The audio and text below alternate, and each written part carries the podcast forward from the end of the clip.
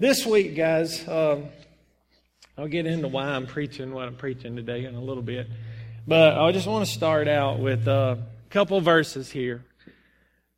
Then he said, and this is the rich man, in the story of the rich man and Lazarus. He said, I beg you, therefore, Father, that you would send him, Lazarus, to my father's house, for I have 5 brothers, that he may testify to them, lest they also come to this place of torment. Father God, I want to thank you for this worship, Lord, for Marcus leading us in worship, Lord, telling us, admitting his poorness in spirit, Lord, and asking you for faith.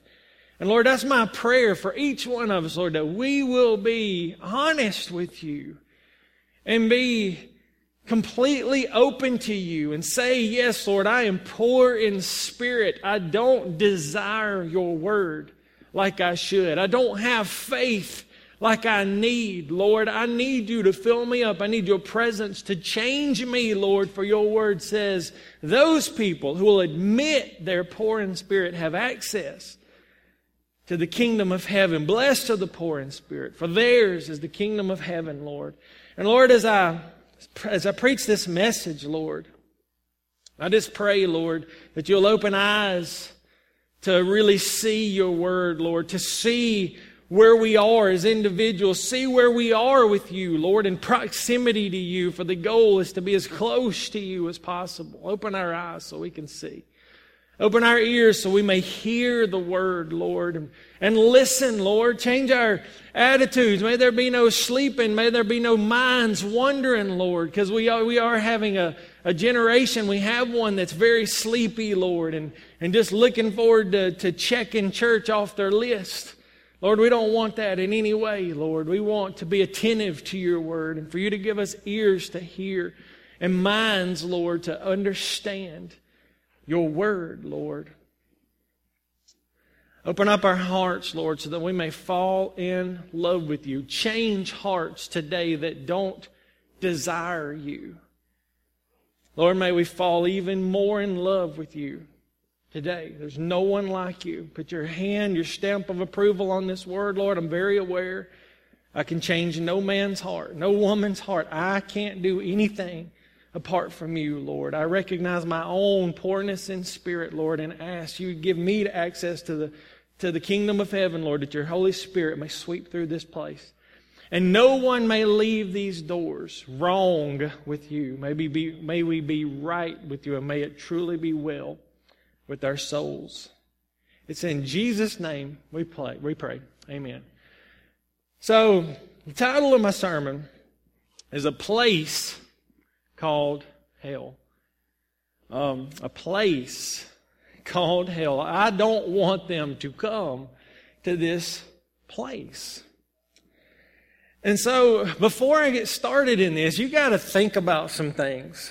Because, hell, nobody really explained to me what it was. I do remember, especially when I went to those old school Pentecostals, that they talked about it. And basically that you were going there if you were doing this, and this. It scared me to death, man. I got saved every time they started talking about this place, just in case.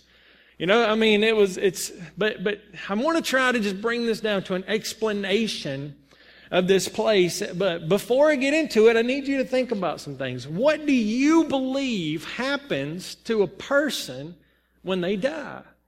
What happens to someone when they draw their last breath here? Now, my last little kind of student sample that I used, I just asked them, no religious pretense whatsoever. I just wanted to know what happens to you when you die. And the first response I got was nothing. Nothing happens to you. You're dead. That's it. I said, okay. How about you? What do you think? Well, something happens, but I don't know. Something. And then somebody agreed with the nothing, and somebody agreed, with the other. And with the something, and you know. And then one person says, I know. I said, what is it? They said, well, I believe that you do go to heaven, and heaven is your soulmate, that you just get to be with them for eternity, you know, in like a paradise or anything. I said, okay. And one person wasn't responding at all, and I said, well, you got any ideas? Sure. You become a cloud. I said, okay. So what do you believe happens? You know, as a Christian, from a biblical worldview, you know, we believe, you know, or I believe that there's two places you can go, heaven and hell. Two. There's only two choices.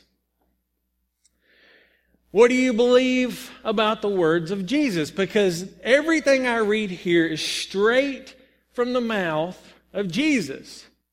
So what do you believe about Him and His words? Is He the Son of God? Is He telling the truth? Can He be trusted? Because Jesus is either a liar, okay, because all that, well, I'm the way, the truth, and the life, and nobody comes to the Father except through me. Okay, that means all roads don't lead to heaven, regardless of how sincere you are in your beliefs. And a person has to decide, is he lying about that? Or is he telling the truth? Is he the only way? And we've got to decide. And if you decide against that, then he's a liar. And he may be a lunatic, because here a guy comes and he starts saying, I am God. I am. Before Abraham was, I am. And people had to laugh at him. People got mad at him. And they said, Jesus, you can't go around saying stuff like that. But then he would go, just so you know, that I make blind people see. Watch this. And he'd go out and heal a man of his blindness. He would raise a young girl from the dead. He would do these amazing miracles, and people began to say, I can't deny that He is who He says He is. If He is, then He's Lord. He's Lord of all. He's the Lord of my life. So Jesus is either a liar, a lunatic, or He is Lord. He's just, you must choose from that. If He's Lord, then what He says about this place must be true. So let's start in Luke chapter 16, starting in verse 19. There was a certain rich man who was clothed in purple and linen. Okay, now, there's a certain rich man. So some people believe this is a parable, that he's just kind of telling a story. Now, that may or may not be true. I'll tell you why I think is he's being for real here in a little bit. But we're talking about one rich guy. And he was clothed in purple and fine linen. Now, to be clothed in purple and fine linen, just for the little bit of research, you know, that I did, basically, back in the day, they could only make some kind of purple dye that was extracted from some sort of snail overseas, you know? So this guy had his clothes specially made. If you were in purple, it surely established you as the elite of society. Now, I just wanted to know about how much you could pay for clothes today if you wanted to, okay? Now, you know, so I started this little top 10 clothing manufacturer. Number one was Gucci. Okay, any of y'all ever heard of Gucci? Okay, well, that's all right. So y'all are higher up here. No kidding. But anyway, I looked on there. You know, now I just bought this belt right here, $12. You know, I'm like, yeah, I don't like my belt. It's a pretty gem, but I got a deal on it, $12. The cheapest Gucci belt I could find was $325. I'm like, for $325, I better be good to go for a season. Like, shoes and clothes and everything. Like, not my belt, you know, that's insane. Pair of shoes, $500. That's the cheap ones, okay? I'm going to low end if I wanted to be the cheap Gucci man, you know. And then there's like a black t-shirt. Now, it did have like a red stripe down here. Black t-shirt, $210.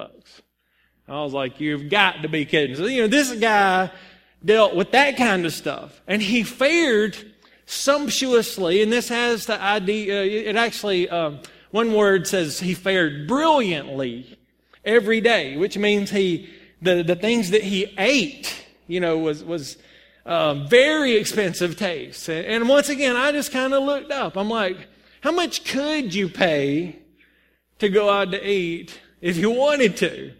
And so, you know, for me, you know, like if me and Tanya go out, you know, I fork out like $50. I'm thinking, man, we had like, man, you know, we went out. I mean, we fared sumptuously. So I find a restaurant, Tanya was actually founded, in New York called Mesa. I don't know if you've ever heard of Mesa. But average per person, $450. It's going to be like $1,000, you know, if you go with like 3 or 4 people. Crazy. And get this, if you make reservations from Mesa and you don't cancel 48 hours in advance, you're still going to give them $200 a person. It's like, wow, you know, I'm 47 hours, you know, from, well, it's all right. You and your wife just give us $400. We'll call it even. We didn't even eat.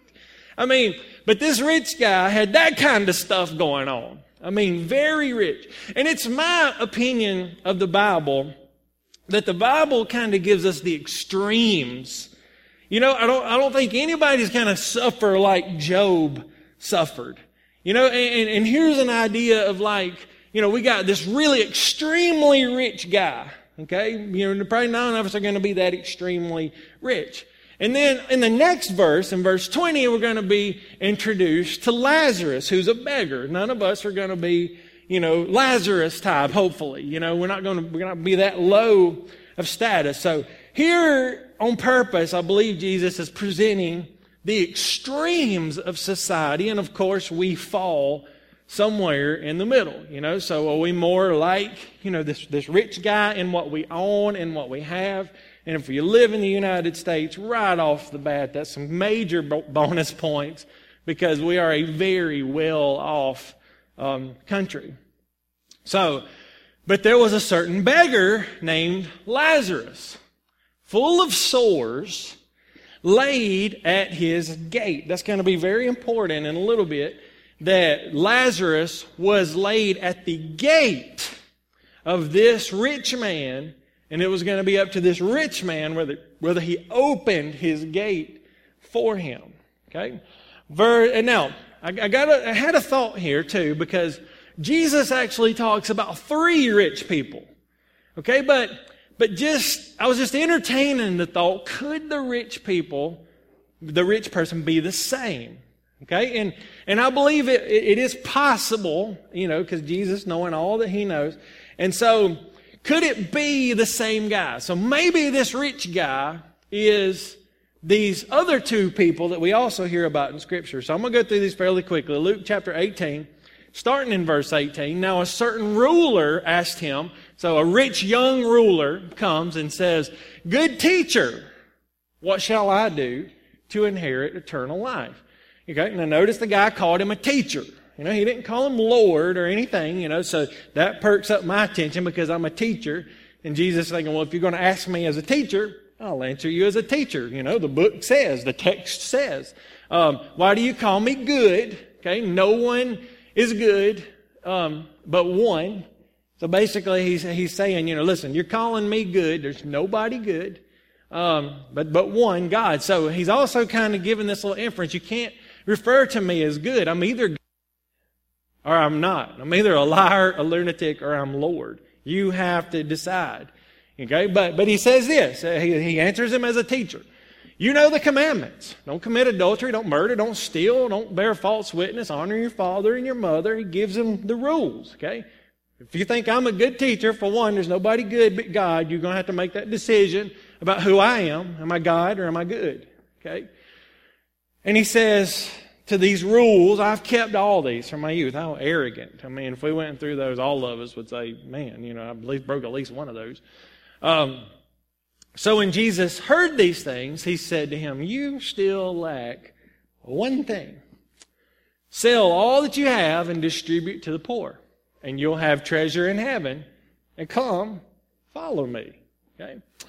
And so when that rich young ruler, he's young right now, he hears this, he became very sorrowful, hung his head low because he had a lot of money. He had the means to buy some Gucci. He could go eat at Mesa, you know, and he was to give all of that stuff up.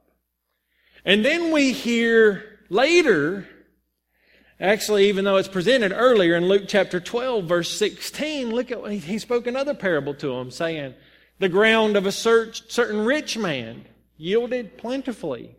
And surely this rich young ruler would have the means to do, you know, this kind of thing later in his life. And he thought within himself, saying, what shall I do, since I have no room to store my crops? I got a problem. I got too much stuff and not enough place to store my stuff.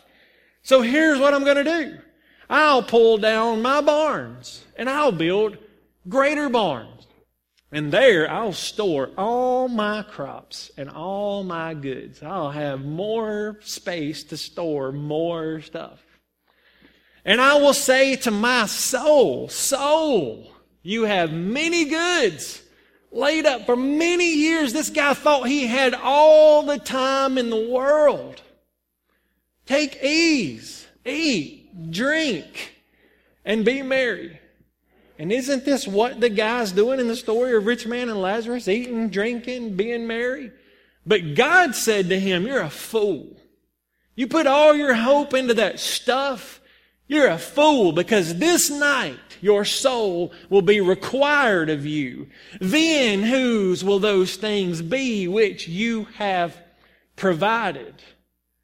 Calls him a fool for storing up all these treasures on earth. And he says, this night your soul will be required of you. What if the rich young ruler became the older rich fool, and now in this story that we're about to take place in, his fate is realized? Maybe this is this night. So continuing in the story, Luke chapter 16, verse 21.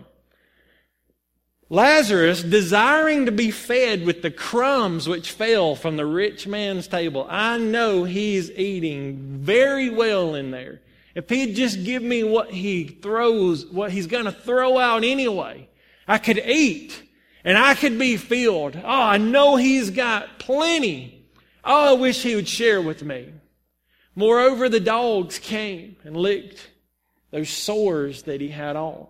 Okay, and you know the rich man had access to salve, to medicine, to anything back in the day that they had that could help him, that could ease that pain, that could ease that suffering. So this night, your life will be demanded of you, will be required of you. Here it is. So it was that the beggar died and was carried by the angels to Abraham's bosom. Now, this is what the Jewish people believed happens when you die, okay? And Jesus affirms this, that you know, if you're one of the saints of God, that you die, and yes, you go to this place called Abraham's bosom, and you are comforted there. The rich man, he also died and was buried. And here's what they believed happens when someone who was unrighteous, who was not a saint of God, happens. And being in torments in Hades, also known as the grave, Sheol, hell. He lifted up his eyes and saw Abraham afar off. So the implication here is that as soon as you die, you know your fate. Okay, now it's a little different now because we don't have to go to this holding ground because Jesus is already taken care of. They were waiting for Jesus to take those keys from death and hell and rescue them and take them to be with the Father in heaven in spirit. And sure enough, you know, it says to be absent with the Lord, to be absent from the body is to be present with the Lord now. Okay, so it's a little different now, but at the time, Jesus was confirming what the Jews believed and speaking truth and agreeing with what they believed. So he lifted up his eyes, being in torments. Okay, here's this rich guy. He's in torments, in hell, in a place, a real place. He lifted up his eyes and saw Abraham afar off and Lazarus in his bosom. And once again, he saw Abraham afar off. I start thinking, how did he know that was Abraham? Was somehow it just immediately brought to his attention that he knew, or maybe in this life he had been to church. Maybe he had listened to the rabbis teach and knew about Father Abraham. And he knew all these things, but he just chose to ignore them. So maybe he looked up, and they didn't need to be any supernatural infusion of knowledge. He knew. He just knew from what he had learned on this earth. And then he cried and said, "Father Abraham, have mercy on me." Now, did he ever have anybody outside of his gate saying, "Hey, rich man, have mercy on me"? What was his response? And he's so used to ordering Lazarus around or trying to get him to do whatever his bidding is. Even in hell, he still orders Lazarus around. Send Lazarus. Yeah, he's a nobody. That he may dip the tip of his finger in water and cool my tongue. He's not asking for a glass. He's asking for a drop of water. This is how much torment the rich man is in this place. For I am tormented in this flame. But Abraham said, "Son, remember in your lifetime." And that's one thing we got to remember about hell, is that it's a place of remembrance. When I love to read old Spurgeon sermons from the 1800s. And some of those, I think, they're so convicted and they're so convincing. Then I'm thinking, man, you know, how many people, you know, got saved during just listening to this? And then the thought hits me, there's nobody alive today that was alive when that sermon was preached. They all died. They were all buried, and they are in one place or another. And it's somebody down there that heard that word of God saying, "What was wrong with me? What was I thinking? Why did I care so much about the stupid stuff of this world? What was I thinking? I'd give anything to go back and have one more shot at that preacher who told me exactly what I needed to do, but I loved the stuff and the things of this world too much to receive it and accept it and to humble myself before a holy God and learn to love Him and learn to serve Him." Remember that in your lifetime you received your good things. And likewise, Lazarus, evil things. Now, he's comforted in Abraham's bosom, and you're tormented in the flames of hell. And besides all this, between us and you, there's a great gulf fixed. While we're remembering, rich man, you remember when you had that nice expensive gate put up? And if you didn't open it, Lazarus couldn't come in, right? And you liked to keep him out there outside those gates. And there was no way he could get into your table to eat the crumbs that he desired to eat from your table. Well, now, there's a great gulf fixed between where you are and where we are, so that those who want to pass from here to you, I have no idea why anybody would want to do that. Pass from here to you. I doubt anybody like, man, I want to go down there. I'm getting ripped off. Nor can those pass from you where you are to us. All we're doing is the same thing. Lazarus, he just wanted a little bit off your table. Now you just want a little bit of water, which is what we got plenty of up here. Lazarus just wanted in your gate to be in your presence. You wouldn't let him. Now we got this great gulf fixed. You want into our presence and you can't do it. You're being done exactly like you did other people on this earth. And so the rich man feels the hopelessness of his own situation in this place called hell. And now he turns his attention. Then he said, I beg you therefore, Father, I beg you, pleading with you that you would send him, send Lazarus, order him around, still ordering him around, that you send him to my father's house. For I got 5 brothers. And now all of a sudden, he cares about the lost, especially his lost family members. I got 5 brothers, and they are headed to the same place because they got the same attitude towards the others. They got the same attitude towards money. It's all about themselves. Please send Lazarus that he may testify to them. And say, look, I'm back from the dead, guys. There is an afterlife. There is. You're either going to one place or the other. Get right with the Lord. Hey, now all of a sudden he wants some hardcore preaching. Lest they also come to this place. I don't want my family to come here. Which is always interesting. When you read about lost people. One of my favorite guitar players from back in the day, he died. And didn't even come close to honoring God. He was the sex, drug, and rock and roll lifestyle. And I remember pulling out my guitar magazine and people just kind of wrote these dedications to him. And one of my other favorite guitar players, he was like, man, I loved that guy, but now he's in God's tavern throwing him back with Jesus. And I'm like, are you kidding me?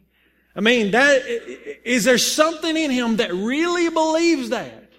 And there is this thing, at least if I go to hell, all my friends will be there. Now, I wonder if on the Titanic, the day that it sunk, when the lifeboats were out, if there was absolutely any comfort in the fact, at least my wife's with me. At least my kids are right here while the ship's going down. Man, this ain't such a bad place to be. No, it is not. The rich man understood. There's going to be, I don't care how many people or who it is with me here in hell, please don't come to this place of torment. Verse 29. Abraham said to him, they have Moses and the prophets. Let me tell you what they have, rich man. They got the same thing you had. They got Genesis, Exodus, Leviticus, Numbers, and Deuteronomy, which Moses wrote. They have the prophets. They got Daniel. They got Jeremiah. They got Ezekiel, Zephaniah, Haggai, Zechariah, Malachi. They got this right here. They've got it. They got the same opportunity to read it that you did. They got the same opportunity to act on it as you did. They've got this. This is what God provided. Let them hear this. And he said, no, Father Abraham, no. But if one person would just go back to them from the dead, they'll repent. And you would think that would be true. If somebody came back from the dead, you've been dead. This is amazing to even see you here. Okay, and they say, listen, I just want you to know all that's true. Everything that Moses and all those guys said, it's true. You need to live it. Okay, wow, you came back from the dead to tell me that. You would think that would help. But according to Abraham, it won't help. He said to them, If they don't hear Moses and the prophets, neither will they be persuaded, though one rise from the dead. Because, guys, today, there are countless people who refuse to serve the Lord.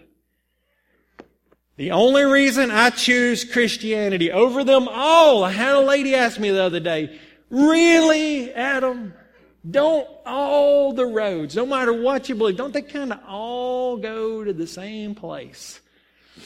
I said, there's one verse that annihilates that Jesus said, and I've got to decide if he's a liar or if he's Lord. I'm the way, the truth, and the life. No one comes to the Father except through me. So, that's why I'm going with him. And the other reason I'm going with him is because he rose from the dead. Guess what? We have the benefit today of what this rich man wanted so bad. If somebody came back from the dead, they would believe him. Well, guess what? We serve a risen Savior. All that would have to be done to annihilate Christianity is to produce the body of Jesus Christ. Back when this was written, they would have loved to have found the body to say, see, it's not true.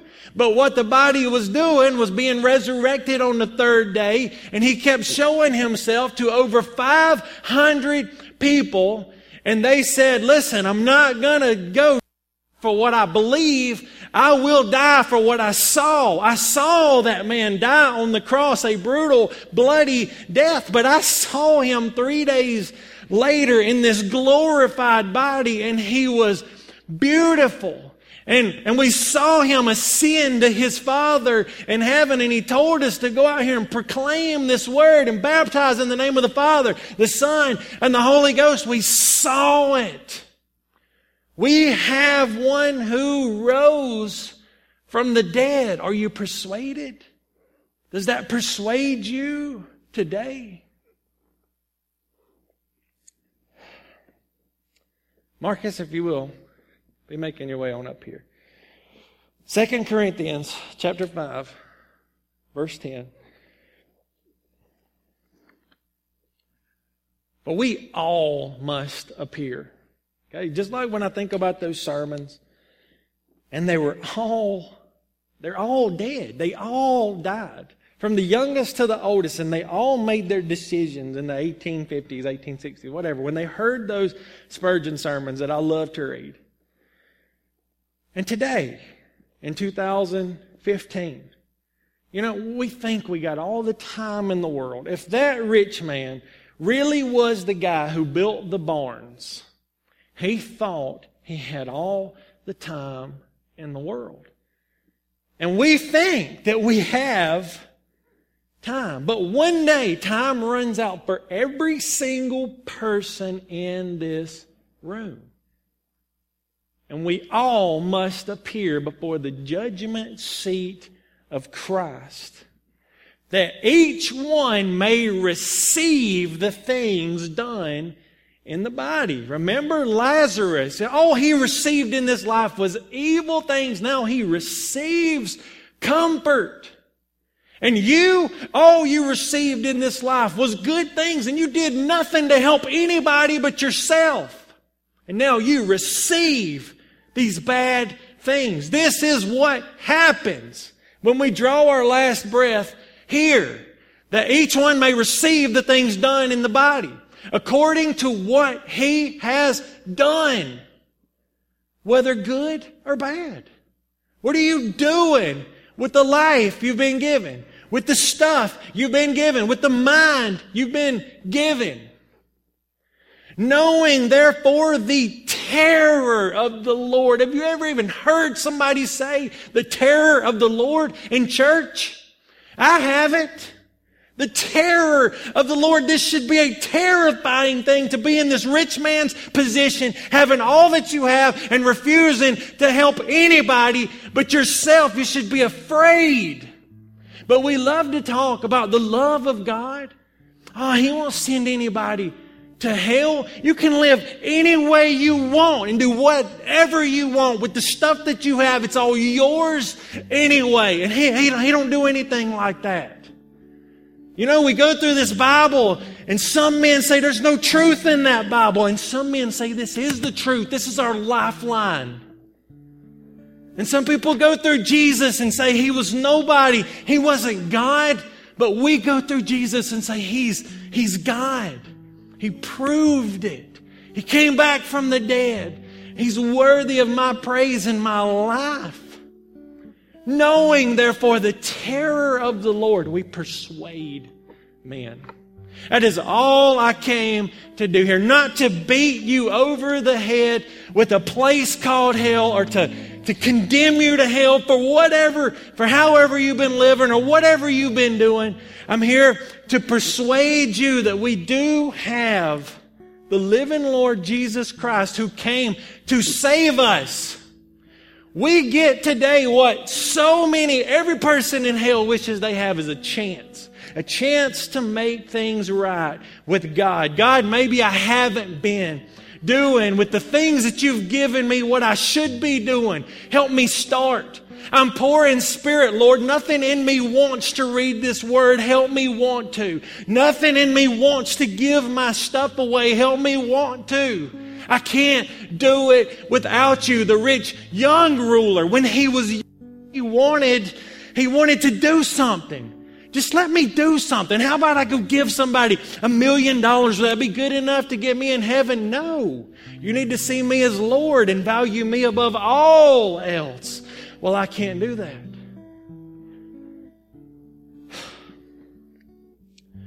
Two reasons for you to come down here and pray with me. One, you need to be right with God. That you understand the terror of the Lord and standing before Him one day. Two, rich man had 5 brothers. You've got family members that you know are far away from God. And maybe at one time you prayed for them fervently. You prayed for them. And it just gets to where you don't. I am guilty myself. There's people that are alive today that I said years ago, I'll pray for them every day till they come to the Lord. And then one day I forgot. And one day became 2. And one day became months. And months became years. I'm guilty as anybody. But knowing, therefore, that those people I'm praying for will know the terror of the Lord. Help me persuade them, Lord. Help me. So the other reason you may come down here is to pray for your lost family members who care nothing about our risen Savior. If you will, join me.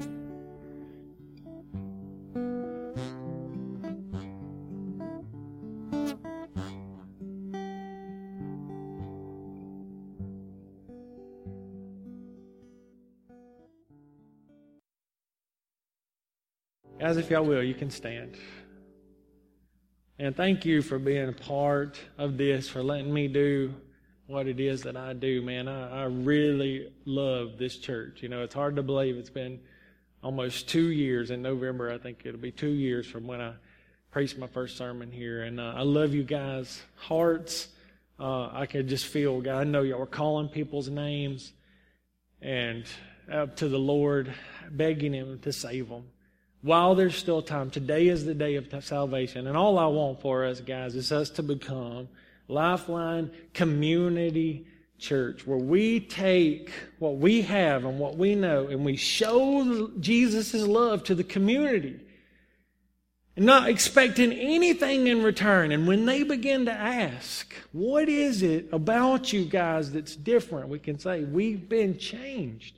We've been redeemed. Jesus came into our hearts. And I used to be all about me, but what an honor it is to be all about Him today. And I believe that's how we're going to change this community. Let's pray. Father God, I want to thank You so much just for the opportunity to bring Your Word.